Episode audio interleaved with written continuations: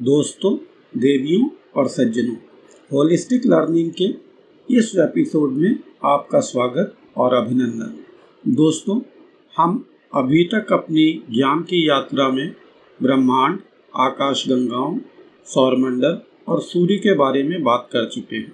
आज हम अपने ग्रह पृथ्वी के बारे में बात करेंगे। पृथ्वी का निर्माण सौरमंडल के साथ साथ ही करीब साढ़े चार अरब वर्ष पूर्व शुरू हुआ था। दोस्तों पृथ्वी सूर्य के नज़दीक वाले चार ग्रह, जिन्हें टेरेस्ट्रियल प्लेनेट भी कहा जाता है और जिनकी ठोस सतहें हैं, उनमें सबसे बड़ा एवं सबसे ज़्यादा डेंसिटी वाला ग्रह है। पृथ्वी की एक अन्य विशेषता यह भी है कि पृथ्वी पर जल अपनी तरल अवस्था में मौजूद है। यूँ तो सौरमंडल में अन्य ग्रहों पर भी जल उपस्थित है, लेकिन वह तरल अवस्था में नहीं है। और दोस्तों, आप तो जानते ही हो, जल जीवन के लिए कितना आवश्यक है। पृथ्वी पर जीवन की शुरुआत भी जल में ही हुई थी। पृथ्वी का 71 परसेंट भाग जल से ही बना है, जिसको हम समुद्र के रूप में जानते हैं। शेष 29 प्रतिशत भाग ही ठोस अवस्था का है, जिसे हम धरती के नाम से जानते हैं। प्रकाश को सूर्य से पृथ्वी पर आने में करीब आठ मिनट 19 सेकंड लगते हैं। इतनी दूरी पर सूर्य से प्राप्त प्रकाश एवं उष्मा पृथ्वी पर जीवन के विकास के लिए बहुत ही अनुकूल है। भूगर्भ वैज्ञानिकों के अनुसार हमारी पृथ्वी चार परतों की बनी हुई है। सबसे ऊपरी परत को क्रस्ट कहते हैं, जो कि सबसे ऊपरी ठोस सतह है। इस क्रस्ट की मोटाई पाँच किलोमीटर से लेकर सत्तर किलोमीटर तक है। औसत मोटाई इसकी करीब चालीस किलोमीटर है। परंतु अगर पूरी पृथ्वी के सापेक्ष इसकी बात करें तो ऐसा समझिए कि जैसे एक सेब के ऊपर छिलका होता है, वैसे ही यह पृथ्वी का ऊपरी छिलका हमें क्रस्ट के रूप में दिखाई पड़ता है। इस क्रस्ट की जाँच ही अभी तक डायरेक्ट तरीके से भूवैज्ञानिक कर सके हैं।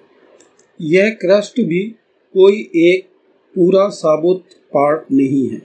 यह बहुत सारे हिस्सों में बटा हुआ है, जिनको कि हम टेक्टोनिक प्लेट्स कहते हैं, और वर्तमान में यह विभिन्न महाद्वीपों के रूप में देखी जा सकती हैं। इसके नीचे का हिस्सा मेंटल कहलाता है जो कि उबलती हुई चट्टानों का बना हुआ है और ज्वालामुखी के विस्फोट के समय यही पिघली हुई या मॉल्टन चट्टानें लावा रूप में बाहर निकलकर आती हैं।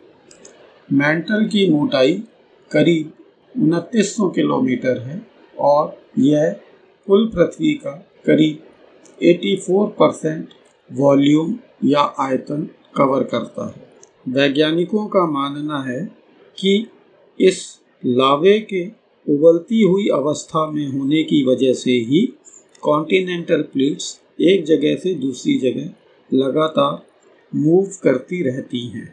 मेंटल से नीचे का हिस्सा साधारण भाषा में कोर कहलाता है, परंतु यह कोर दो भागों में बटा हुआ है। सबसे अंदरूनी हिस्सा सॉलिड कोर है, जो कि करीब 1220 किलोमीटर मोटा है।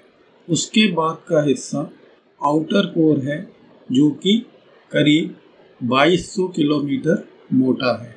अंदरूनी या इनर कोर ठोस अवस्था में है और मुख्य रूप से आयरन का बना हुआ है। इसमें टेम्परेचर और प्रेशर बहुत ज़्यादा है। इसका टेम्परेचर करीब 5400 डिग्री सेंटीग्रेड है। और प्रेशर करीब वायुमंडलीय दबाव से करीब 3.6 मिलियन गुना ज़्यादा है। वैज्ञानिकों का मानना है कि इनर को धीरे धीरे बड़ा होता जा रहा है, क्योंकि जैसे जैसे पृथ्वी ठंडी होती जा रही है इनर कोर भी ठंडा होता जा रहा है और आउटर कोर धीरे धीरे सॉलिडिफाई होके इनर कोर का आकार बढ़ाता जा रहा है। बाहरी कोर या आउटर कोर मुख्य रूप से पिघली हुई धातुओं का बना है। इनको द्रव कहना एक तरह से ठीक नहीं होगा, क्योंकि इनकी विस्कोसिटी बहुत कम है और घनत्व बहुत ज़्यादा। आसान शब्दों में इसे बहुत ज़्यादा घनत्व वाली, परंतु बहुत मुलायम धातु के रूप में समझा जा सकता है। परंतु ऐसी अवस्था में होने के बाद भी इस आउटर कोर में बहुत भीषण रूप से संवहन या कन्वेक्टिव वेव्स चलती रहती हैं। इसका कारण आउटर कोर में टेम्परेचर का बहुत अधिक होना है। वास्तव में आउटर कोर में कुछ स्थानों पर तो टेम्परेचर इनर कोर से भी ज़्यादा हो जाता है और करीब करीब 6000 डिग्री सेंटीग्रेड तक पहुँच जाता है। यह उतना ही टेम्परेचर है जितना कि सूर्य की बाहरी सतह का होता है।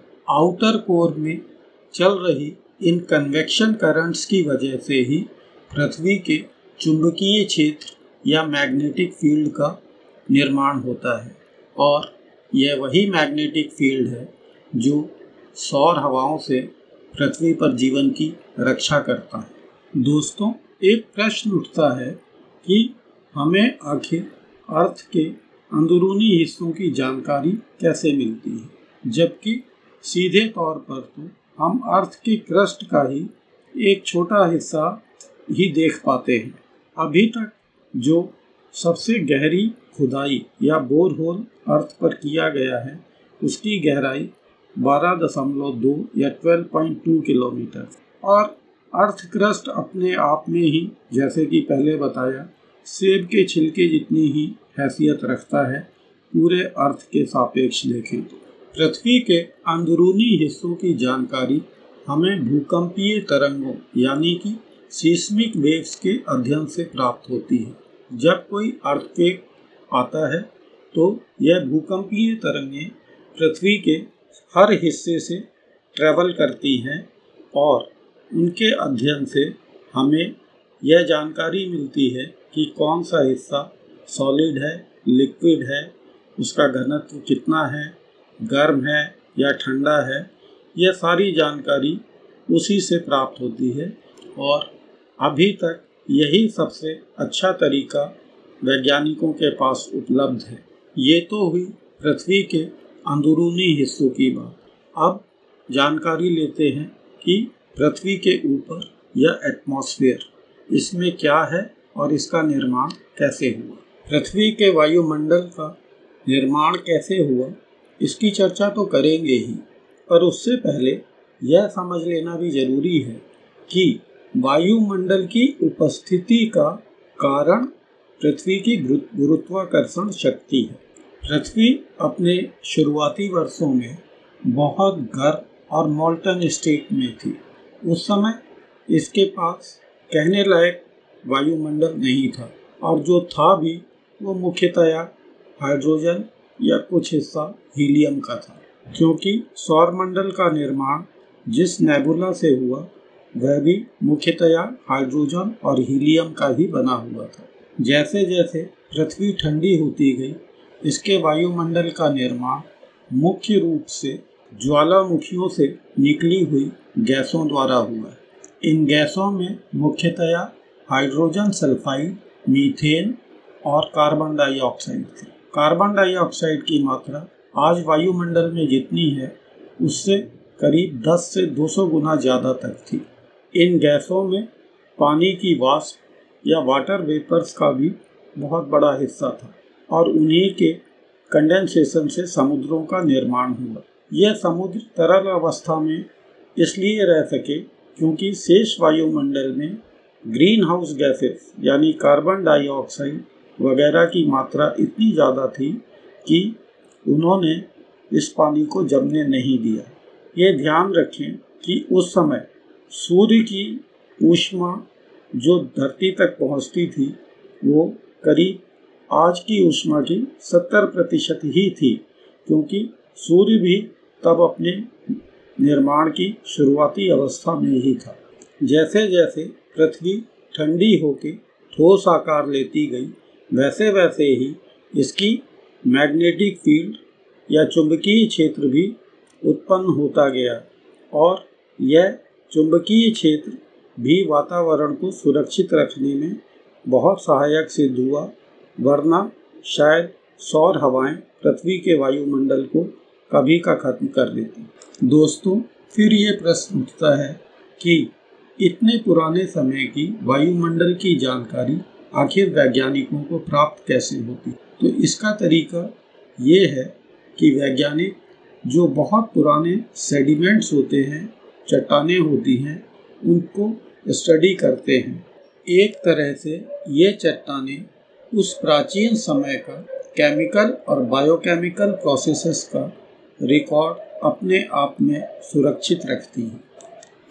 दोस्तों, आखिर में अपने इस पृथ्वी ग्रह के भविष्य के बारे में भी बात कर लेते हैं। वैज्ञानिकों का अनुमान है कि अगले करीब साढ़े तीन अरब साल तक सूर्य का प्रकाश बढ़ता जाएगा और अभी से करीब करीब 40 प्रतिशत ज़्यादा हो जाए। ऐसे में पृथ्वी ग्रह का तापमान 100 डिग्री सेंटीग्रेड से ज़्यादा हो जाएगा और सारे समुद्र सूख जाएँगे और यह सारा जल भी वाष्पीकृत होके या इवेपोरेट होके स्पेस में खो जाएगा। उसके बाद करीब पाँच अरब वर्ष में सूर्य एक रेड जाइंट में परिवर्तित हो जाएगा और उसका आकार भी वर्तमान पृथ्वी के करीब तक आ जाएगा।